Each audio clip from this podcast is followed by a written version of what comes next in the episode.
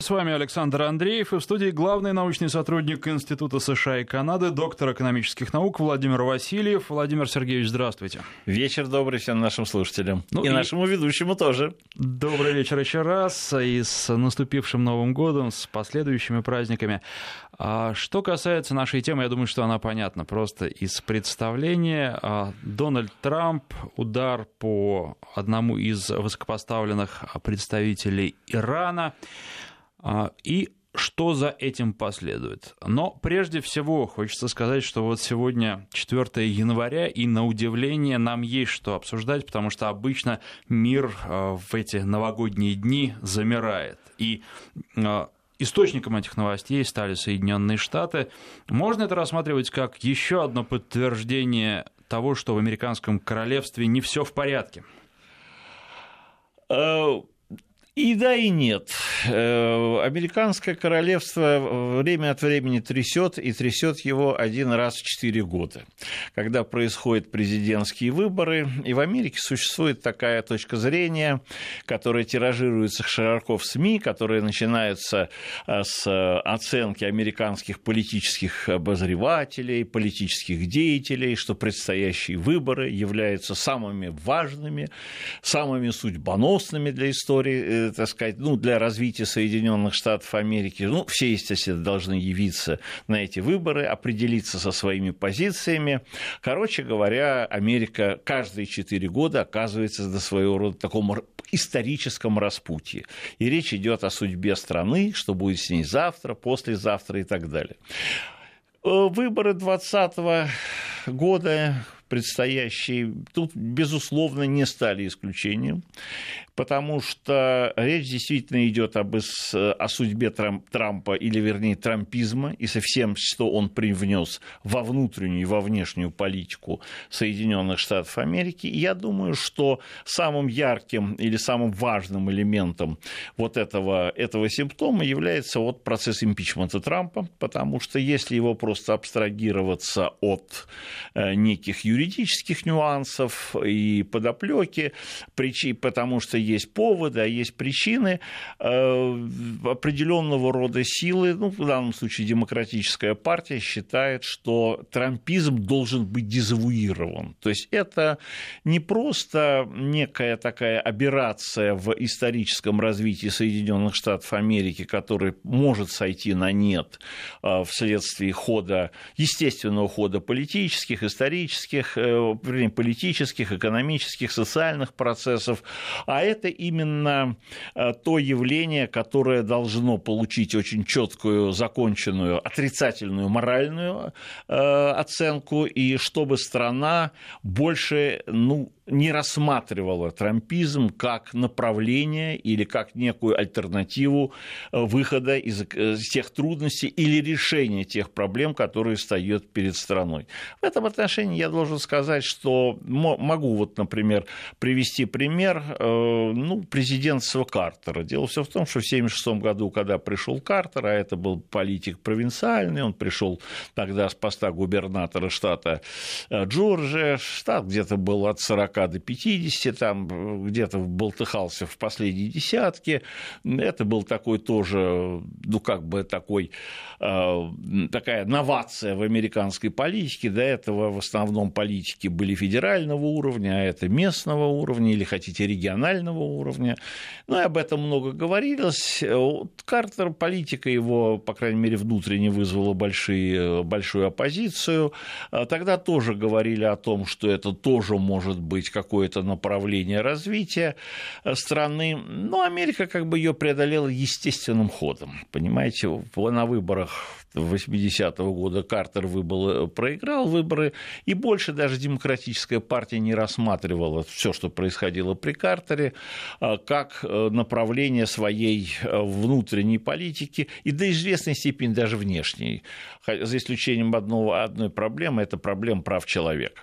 Здесь, возможно, тоже в случае с Трампом, учитывая его низкие рейтинги поддержки, тоже могла страна считать, или Америка могла считать, что Америка может преодолеть, или политическая демократическая система может отфильтровать Трампа и трампизм. Но сегодня, по всей видимости, вот ситуация, которая складывается, которую вы сказали, с трампизмом не все так просто обстоит, и вот просто так в ходе политического процесса его отфильтровать довольно сложно. Отвечая на этот вопрос, можно ответить одним образом. Трампизм сам по себе представляет ну, как в Америке говорят, угрозу, но на самом деле угрозу политическим институтам, но на самом деле он действительно представляет собой, может быть, коренное или существенное изменение э, функционирования американской политической системы как таковой. С чем это связано? Ответ на этот вопрос может быть найден один. Дело все в том, что на протяжении последних ста лет э, Америкой управляли, ну, что ли, профессиональные политики, люди, представители в основном среднего класса. Иногда даже приходили люди э, из э, низов американского общества, ну, по крайней мере, на посты министров, э, на посты, допустим, ответственных представителей той или иной администрации. Перед нами совершенно иной феномен когда у власти оказались представители, представитель финансовой, политической элиты, экономической элиты страны, то есть э, мультимиллионеры и мультимиллиардеры, и Трамп на сегодняшний день, как 45-й президент, является самым богатым президентом за всю американскую историю. И вот этот прецедент вот он и создает сегодня основную напряженность в Америке, что богатые люди и дальше будут руководить обществом, и это может привести к тому, что именно политическая демократическая система ну, не то, чтобы прикажет долго жить, но начнет, как говорится, очень трансформироваться и очень быстро прогибаться под интересы крупного капитала, под интересы финансовые, а, экономические. И, собственно говоря, этот процесс при Трампе начался. Вот. Он действительно начался, и Трамп действительно делает ставку на, не просто на средний класс, а Трамп делает ставку на наиболее богатых, состоятельные слои американского общества, что резко деформирует и механизм функционирования политической системы, и до известной степени экономической тоже. Но об этом отдельная сторона. Конкретный пример, вот то, что сегодня можно сказать, понимаете, вот в тот зазор, который сформировал Трамп в ходе президентских выборов 2016 года, вот и ринулись. Сегодня у нас с вами один из богатейших людей Америки Майкл Блумберг, который участвует в гонке. Второй э, не сошел до сих пор Стейер, это тоже мультимиллиардер, э, у него там состояние порядка полутора миллиардов долларов, он в данном случае э, участвует уже в, в, в линейке американских политиков от демократической партии, но это не случайно. Вот если этот трампизм в этом плане состоится, то не исключено, что как республиканская, так и демократическая партия будут выдвигать действительно, скажем, миллионеров, мультимиллиардеров и так далее. Это э, коренным образом может трансформировать американскую политическую систему и действительно изменить ее внешнюю политику. Тут сразу возникает вопрос, угу. а интересы крупного бизнеса совпадают с интересами Соединенных Штатов? Вот этот вот вопрос, который решает трампизм. Сегодня как раз эти интересы и должны быть интересы, э, интересами Америки, и как раз э, все хорошо помнят или в Америке хорошо знают знаменитые слушания 1953 года, когда на пост министра обороны э, Эйзенхауэр, тогдашний избранный президент, хотел назначить, ну, ну и назначил э, президента крупнейшей на тот период корпорации General Motors, ведущий, одного тоже из представителей финансовой, экономической, ну или экономической элиты Соединенных Штатов Америки, и когда его тоже стали спрашивать относительно того, в какой степени э, интересы General Motors и станут основными интересами американской, если хотите, политической или э, системы, и даже интересы будут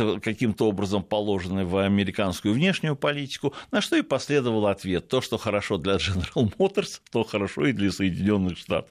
Поэтому можно, перефразируя сегодня, сказать, что Трамп принес другую идею. То, что хорошо для Уолл-стрит, то хорошо и для Соединенных Штатов Америки. Вот с этим как раз сегодня и не согласна значительная часть, э, ну, если хотите, политической эм, элиты, ну, в основном концентрирующейся вокруг демократической партии. Есть также определенного рода демократические политические силы, но э, вот этот вот ковбойский стиль, котором и часто говорят в последнее время, этот ковбойский стиль, по всей видимости, может действительно определять вот эти законы Дикого Запада, они как раз в наибольшей степени как форма реализации и внешней, и внутренней политики э, вот, э, отвечают интересам именно то, что называется крупного капитала. Внутри страны это управление, Трамп это показал, это управление по указам президента, по его директивам э, и часто зачастую, то есть не то, что зачастую, а практически в обход и э, Конгресса США, и до известной степени игнорирование даже решений Верховного суда, то есть если какие-то решения судебные принимаются против, то администрация иногда занимала на протяжении последних трех лет четкую позицию, что э, для исполнительных органов власти не обращайте внимания на эти постановления судов, вот делайте так, как мы э, с вашим говорим, или вернее, тихо их саботируйте. А во внешней политике, вот если хотите, то, что произошло 3 января, может стать сегодня нормой нормы международных отношений. Я не говорю, что здесь будут попираться нормы международного права, об этом даже разговор не идет. А, мы можем действительно те события э, четко даже квалифицировать. Ну, я бы позволил себе, что нейтрализация или убийство Касема э, Сулеймани – это, если хотите, акт государственного терроризма. Понимаете, самый настоящий, потому что американцы пытаются вот сказать, что какие-то другие страны являются спонсорами государственного терроризма, но сами они как раз и демонстрируют вот этот вот государственный терроризм в наиболее такой э, четкой, ясной форме, потому что государственный терроризм предполагает не просто некие интенции, оно еще и предполагает средства для их реализации. А как раз технологические возможности Соединенным Штатам Америки как раз позволяют и в полной мере вот это вот реализовать. И вот это и есть самая большая, э, может быть, опасность, которую вот сегодня несет, э, ну что ли, назовем ее власть крупного капитала, в данном случае безотносительно к Трампу, понимаете, э, который может таким образом решать многие, многие проблемы, которые встают перед страной. А в этом плане, э, как пошутил наш министр э, иностранных дел Сергей Викторович Лавров, в Америке всегда, когда говорит, приезжаешь, либо, либо санкции, либо импичмент. Но здесь можно сказать, что пожалуй, возвращаясь вот к этим событиям, э, вчерашним событиям, в Америке сегодня получается, что Соединенные Штаты как бы нуждаются иногда в наличии таких стран или государств, они их называют режимы э, изгоями, для того, чтобы решать свои внутренние какие-то проблемы. Вот в Японии есть такое иногда, э, ну что ли, вот эти куклы или мальчики для битья, когда служащие могут после работы... Шефа да, для того, чтобы соблюдалось корпоративный мир и спокойствие, вот свое недовольство общество вымести на определенного рода куклах или э, там, каким-то еще таким цивилизованным образом. Сегодня Соединенные Штаты Америки, даже если бы этого не было, э, то они как бы функционально в этом нуждаются. И как раз то, что, э, сегодня, то, что скажем, произошло 3 января, американские политические обозреватели ну, быстро перебросили мостик и быстро вспомнили соответствующую аналогию Э, которая произошла в Америке буквально 20 лет назад, потому что тогдашнему президенту Уильяму э, Клинтону тоже грозил процесс импичмента. Он начался как раз 7 января 1999 года, а вот в преддверии этого выбора, э, в преддверии начала этого процесса Несмотря на то, что были очень хорошие шансы у э, Клинтона, э, тем не менее, быть оправданным в ходе этого э, суда Сената, тем не менее, в декабре Ирак тогда подвергся четырехдневным массированным бомбардировкам. И сегодня американские обозреватели провели полные параллели между тем, что происходило тогда, в декабре 1998 года, и тем, что сегодня произошло в Иране потому что в той или иной форме процесс этого суда э, Сената, безусловно, состоится. Э, сроки его пока не определены вследствие той позиции, которую заняла спикер Палаты представителей Нэнси Пелоси, которая не передает соответствующую документацию в Сенат США. Но здесь совершенно очевидно, что Трамп решил, может быть, как говорится, одним ударом решить проблему импичмента для себя. Вот этот вот удар или вот эта нейтрализация Кассама Сулеймани, она, в общем, вполне вписывается вот в эти вот рамки использования каких-то э, государств не очень э, доброжелательно, которым Соединенные Штаты Америки не очень доброжелательно э, относятся вот как палочки-выручалочки для решения тех внутренних проблем, которые стоит, ну, в данном случае перед президентом, хотя там могут быть и другие, так сказать, могут всегда... Вот есть повод и причина, потому что причины могут быть разные, а вот повод всегда один. У сильного, как мы знаем, всегда бессильный виноват. Это конец нынешнего мирового порядка, то, что сделали Соединенные Штаты. И не опасно ли туда теперь официальным лицам ездить из других стран, причем из любых, ведь помните, ведь с Египтом у Соединенных Штатов в свое время были отличные отношения. Этот вопрос был поднят, ситуация здесь немножко другая. И я позволю здесь даже э, сказать, что то, что я хочу сказать, сегодня обсуждается в американской печати. Это даже не мои, если хотите, домыслы, потому что мы должны понимать, что речь, возможно, идет о начале какой-то новой страницы или нового подхода э, Соединенных Штатов Америки к проблеме смены режима, или даже, если хотите, к использованию военной силы.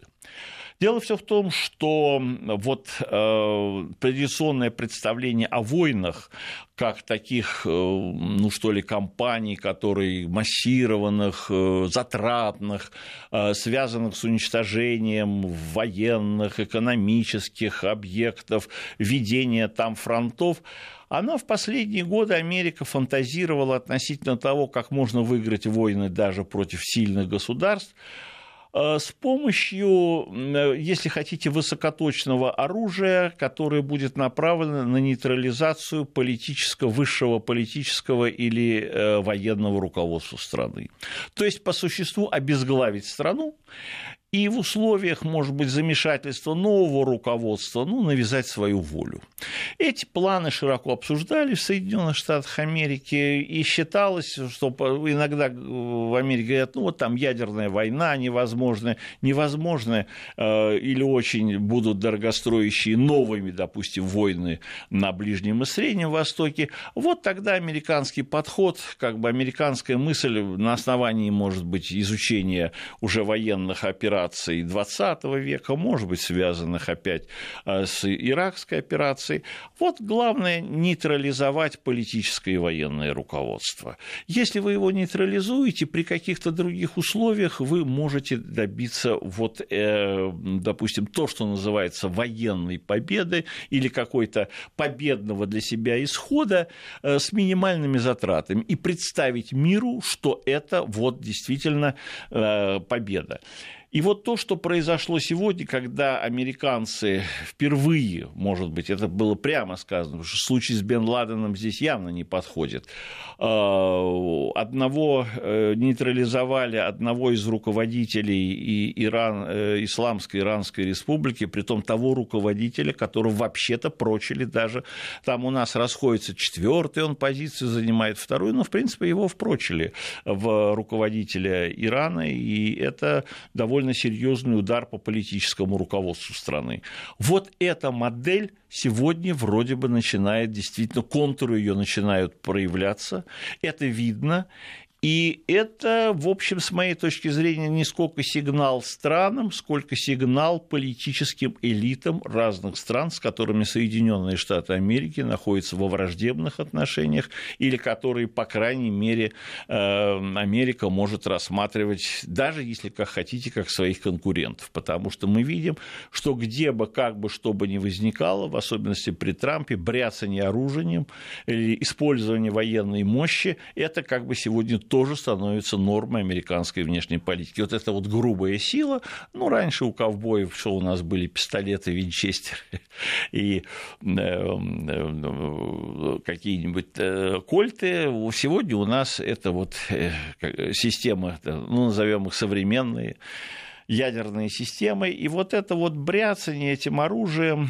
вот в сочетании с политикой обезглавливания политического руководства, это то, что как бы Америка вот нащупывает, как здесь этот вопрос использовать, как сегодня будут вести себя стра- эти страны, и это сигнал политическим и, и военным элитам или вообще руководству этих стран. Более того, я даже могу сказать, э, и в этом плане мы можем сказать, что весь мир, Америка, кстати сказать, в конце э, прошлого года ждала новогоднего сюрприза от Ким Чен Ина. Сегодня Ким Чен Ина, сегодня он не последовал, а вот как раз новогодний сюрприз от Соединенных Штатов Америки он последовал. И с моей точки зрения, ну это реальный факт, который, кстати сказать, обсуждал еще в 2017 году, хочу прямо здесь напомнить, тогдашний директор ЦРУ Майкл Помпео, который нынче занимает должность э, э, госсекретаря и главного советника Трампа. И, кстати сказать, вот сейчас фактически всю эту акцию, э, в общем, как бы доложил американской мировой общественности Майк Помпео. Майкл Помпео прямо говорил, что наша задача вот в решении северокорейской проблемы именно вот это, обезглавить руководство Северной Кореи, и так вот мы решим мол, проблему денуклеаризации э, северокорейского полуострова. Поэтому вот в этот момент мы не должны здесь как раз вот этот вот этот момент, может быть, сегодня является вот э, самым, ну не чтобы, да, может быть, самым тревожным, потому что вот это действительно действительно, вот раньше этого не было. Раньше Соединенные Штаты Америки вот не полагались на высокоточное оружие для обезглавливания руководства. Военные компании шли по традиционным накатанным рельсам мобилизации военной силы, использования, концентрация массированных бомбардировок, ковровых или еще там что-то. Вот эти планы разрабатывались. А вот сегодня мы видим действительно некую инновацию, об этом я еще раз говорю, прямо пишет сегодня американская печать, и это действительно принципиально новый поворот в американской внешней политике, и даже военной. Но ведь история это не закончена. И получается, что от Ирана тут будет зависеть не только судьба самого Ирана, его положение на мировой арене в ближайшие годы, но и то, будут ли Соединенные Штаты в дальнейшем использовать подобные методы для того, чтобы решать свои задачи внешние и внутренние в том числе, потому что об этом тоже говорят, что Трамп убивает сразу несколько зайцев, но опять же, убьет или не убьет, э, посмотрим, это будет зависеть от ответа Ирана. Я напоминаю, что в студии главный научный сотрудник Института США и Канады, доктор экономических наук Владимир Васильев. Владимир Сергеевич, сейчас сделаем небольшой перерыв на новости, после которого поговорим о том, чем может ответить Иран и какие последствия подобный ответ Совершенно верно. может Это иметь. самый главный сегодня вопрос. 18.34 в Москве. Напоминаю, что в студии главный научный сотрудник Института США и Канады, доктор экономических наук Владимир Васильев и Александр Андреев. Владимир Сергеевич, теперь об ответе Ирана. И прежде всего, получается, что Иран сейчас может э, оказать влияние и на выборы президента США, на то, каким будет выбор американцев. Но что реально Иран может сделать, чем он может ответить на убийство Касема Сулеймани? Давайте здесь немножко подойдем с другой, э, с другой стороны. И я думаю, что вот та новость, которая пришла тоже из Соединенных Штатов Америки, по-моему, даже сегодня, она состоит в том, что рухнул сайт Министерства обороны, который посвящен контрактной службе. То есть Америка 1974 года имеет армию по контракту, и это просто контрактная служба Министерства обороны. Но Дело все в том, что в случае начала масштабной войны, тогда, когда страна может, э, или когда тогда может быть объявлен в данном случае какой-то призыв или мобилизация, определенные категории граждан, ну, насколько я понимаю, имеющие какую-то специ... Э, подготовку, могут быть привлечены или мобилизованы тем или иным способом. Соответствующие списки там есть, и, собственно говоря, э, желающие могут проверить, есть ли они в этом списке мобилизационном или нет. Так вот, сайт рухнул именно от того, что он не смог выдержать количество запросов американских рядовых граждан, которые пытались узнать, есть ли они в этом мобилизационном списке или нет. Испугались? Они испугались, и это было прямо сказано, Третьей мировой войны. И вот эта ситуация сегодня является, может быть, самой серьезной. Э, вот как раз э, то, что произошло с этим сайтом, это тоже определенного рода симптом.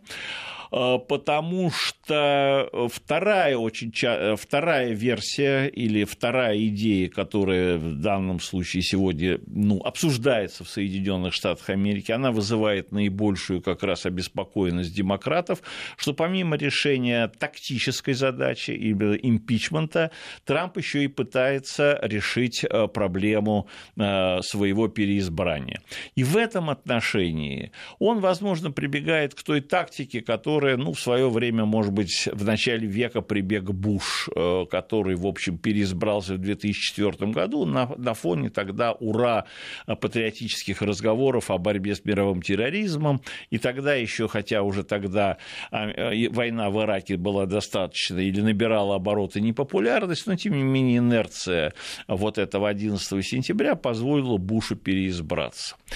Сегодня в Америке действительно считают, что Трамп очень близко подошел к тому, чтобы начинать постепенно втягивать Соединенные Штаты Америки в войну против Ирана, то есть в, в систему военных действий, или вот эта вот конфронтационная или модель, или модель эскалации напряженности, которая может трансформироваться в масштабные или не очень военные действия, и вот эти военные действия могут растянуться на целый год, а в Америке, ну, пока, может быть, есть такая точка зрения, что в условиях военных действий страна должна сплотиться вокруг президента, и, в общем, на коне, э, на переправе коней не меняют, и Трамп вот здесь имеет определенного рода стратегию. Чем может ответить сегодня Иран, может быть, даже является в меньшей степени э, для нас важным. Вопрос именно состоит, какова будет дальнейшая реакция Соединенных Штатов Америки. А пока то, что мы видим, и то, те сигналы, которые раздаются из Вашингтона, они являются воинственными. Иран сказал, что он чем-то ответит. Э, в общем, на сегодняшний день у нас есть кибератаки, у нас есть сегодня, ну, допустим, какие-то, э, ну, я уж не знаю, там, ну, назовем их террористические действия или действия против американских граждан или американских военных. Но вот Соединенные Штаты могут опять повод, перепутав повод и причины, повод и предлоги, начинать уже э, отвечать на действия Ирана своими действиями. И вот эта вот эскалирующая модель, модель эскалации напряженности с использованием, опять-таки, э, ну, в данном случае, скажем, военных средств или средств э, из арсенала, из военного арсенала, она опасна именно потому, что она запускает спираль вот этой э, спираль действия противодействия. Что бы сегодня ни предпринял Иран, Соединенные Штаты Америки посчитают, что они должны как у них обычно говорят, с удвоенной энергией или с, с удвоенной силой ответить на это. Иран опять оказывается в положении, когда ему надо что-то отвечать. Все, эскалационная модель пошла.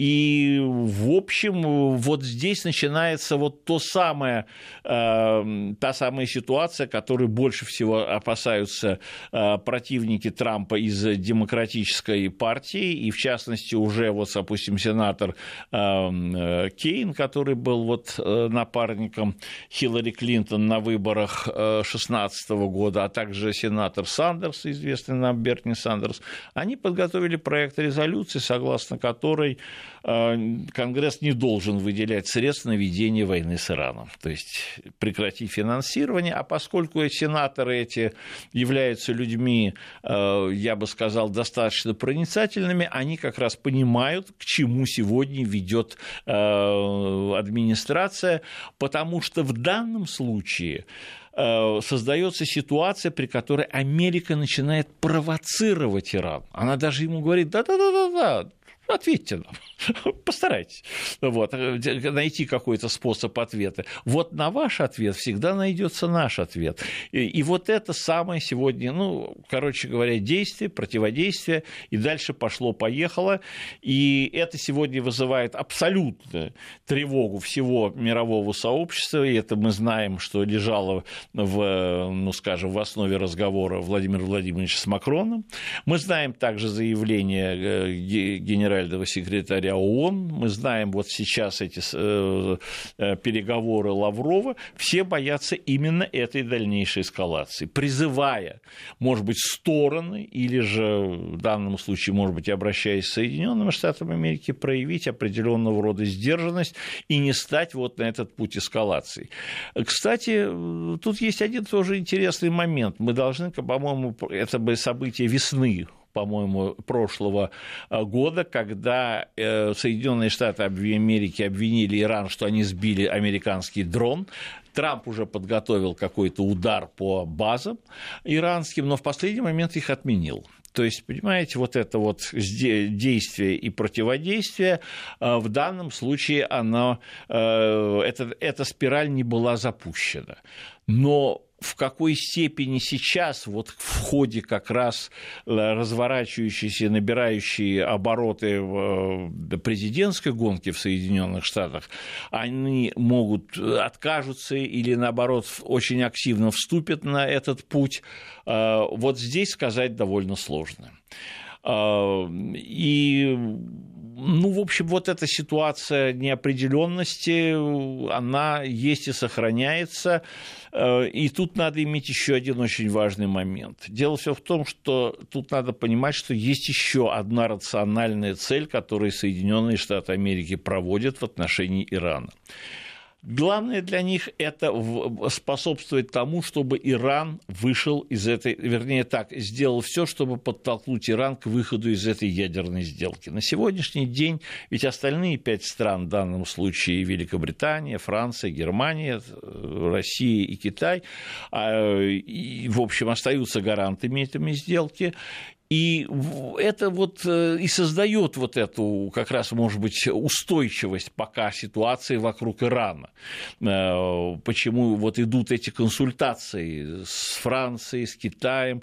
Вот главное вот здесь не допустить вот этой эскалации, потому что как только, допустим, вы говорите об этих ответных действиях, потому что э, одно из важных этих ответных действий состоит именно в том, что Иран может как все говорят, ну, сейчас он э, может сделать так, что американские граждане, военнослужащие, объекты американской собственности, в том числе объекты, которые имеют большой элемент э, компонентов электронных, могут стать, скажем, объектами тех или иных атак, в том числе кибератак. Но есть и второй, собственно говоря, если хотите, мирный способ для Ирана решения. Иран может заявить о том, что он будет постепенно отходить отходить от условий этой ядерной сделки. То есть наращивать, то есть возвращаться к своей ядерной программе. И, кстати сказать, может быть, в этих условиях ну, если хотите, это даже более действенный ответ, потому что Ирана, потому что как бы здесь Иран скажет, что он начнет приближаться к тому, чтобы стать ядерной державой, а вот если мы уже знаем на примере э, корейской Владимир Сергеевич, сейчас совсем небольшой перерыв да. на наших волнах. Да, пожалуйста. Вести ФМ технически буквально несколько секунд. Ничего продолжаем. что все нормально. Продолжаем, продолжаем уже, все. Да нет, все, все, все закончилось. Вы отвечаем на все вопросы как раз. А Получается, что... Нет, нет, тогда если мы опять в эфире, тогда я продолжу. Да, да, конечно. И если сегодня, что показал опыт КНДР? Э, он показал, что страна, которая сама себя причислила к ядерному клубу или стала таковой в глазах международного сообщества, ее трогать нельзя. Вот это может быть тоже Иран, как ответ Ирана, который скажет, нас трогать нельзя, мы не будем, мы сегодня, приближаясь к ядерному, э, к обладанию ядерным оружием, мы тем самым приближаем к статусу, ну, если хотите, неприкасаемой страны. Это вот есть способ избежать любого рода вот таких вот инцидентов, как э, нейтрализация или убийство высших руководителей Ирана.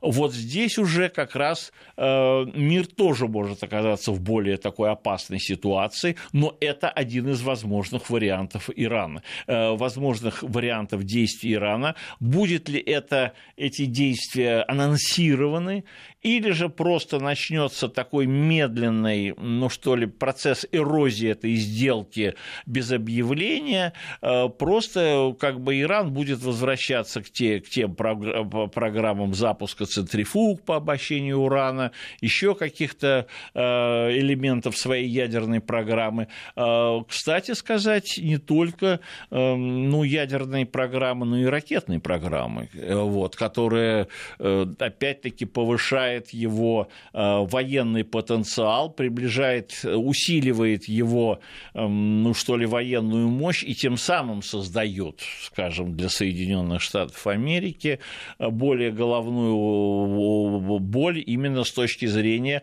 возможности ведения масштабной войны против Ирана. Э, потому что вот эти точечные уколы, возможно, могут являться достаточно неэффективными.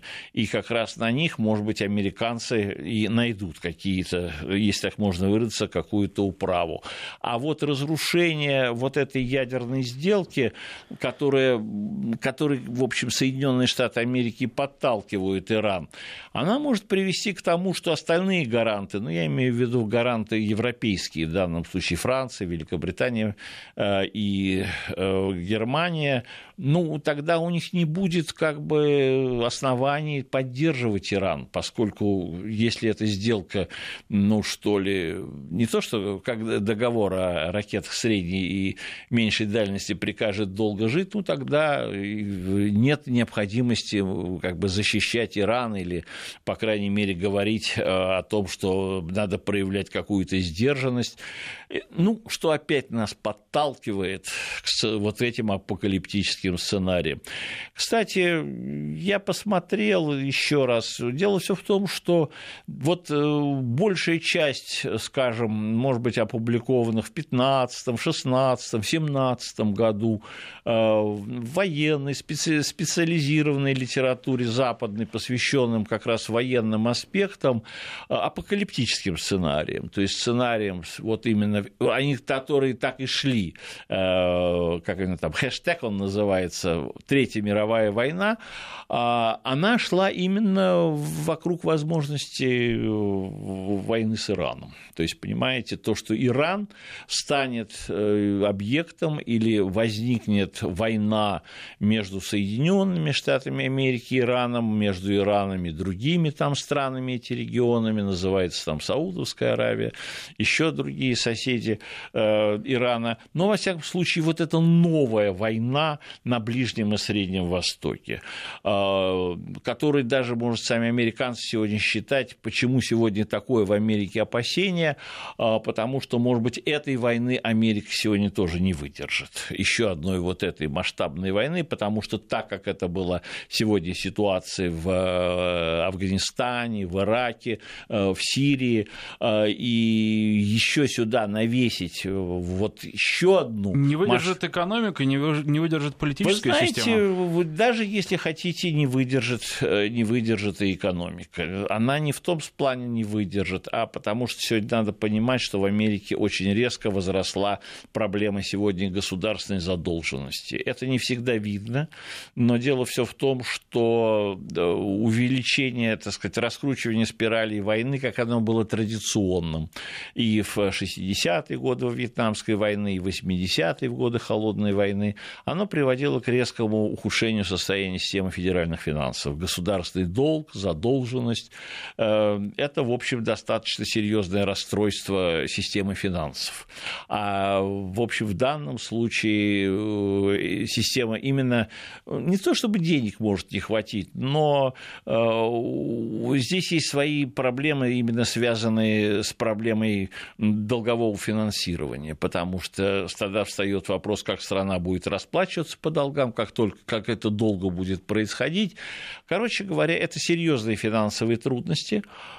О них, может быть, сегодня никто как раз особо думать не хочет или не может, но сам Трамп, когда он вот шел, в частности, ему сейчас напоминают, что вы же хотели закончить ситуацией военного присутствия на Ближнем и Среднем Востоке, считая, что как раз вот в период, допустим, там, я не знаю, с 2001 по 2017 год, когда он вот вел свою предвыборную кампанию в 2016 году, Америка зарыла в песок от 6 до 7 триллионов долларов долларов.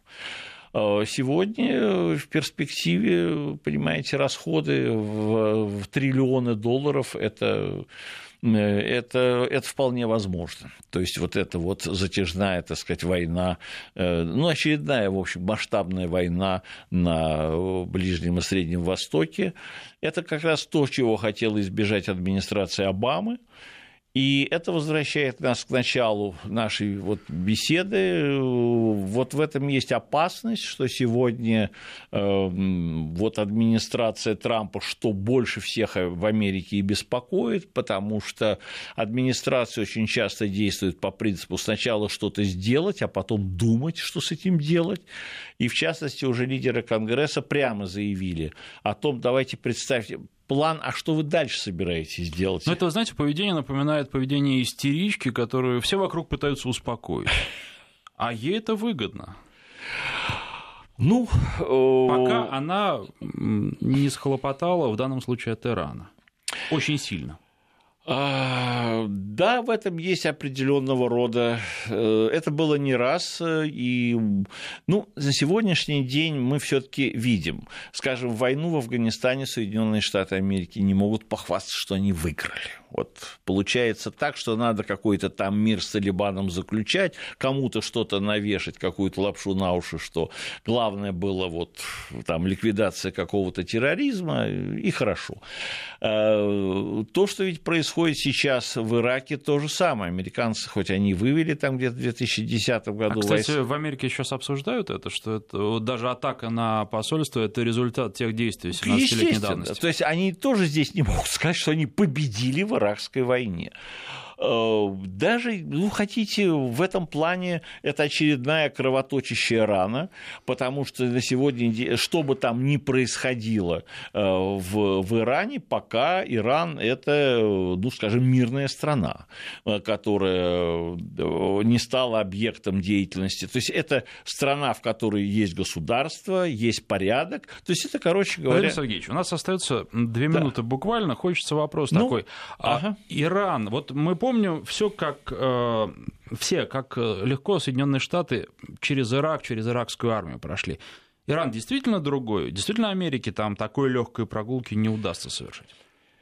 Я думаю, что на сегодняшний день как раз Америка и пытается отработать эту модель, потому что экономические трудности Ирана, об этом даже говорилось в, вашей, ваш, э, в вашем эфире, они э, есть, они являются достаточно серьезными. И это санкционное давление, в общем, нанесло довольно большой ущерб на протяжении последних двух лет экономики Ирана. Недовольство населения есть, и Соединенные Штаты Америки на это прямо и открыто играют. И в этом плане здесь действительно можно сказать, что мы находимся, у американцев даже здесь есть какой-то, так сказать, искус э, и дальше оказывать давление на Иран в расчете на то, что он может не потянуть вот этого военной конфронтации с Соединенными Штатами Америки. Но в любом случае, мы знаем это на примере Сирии.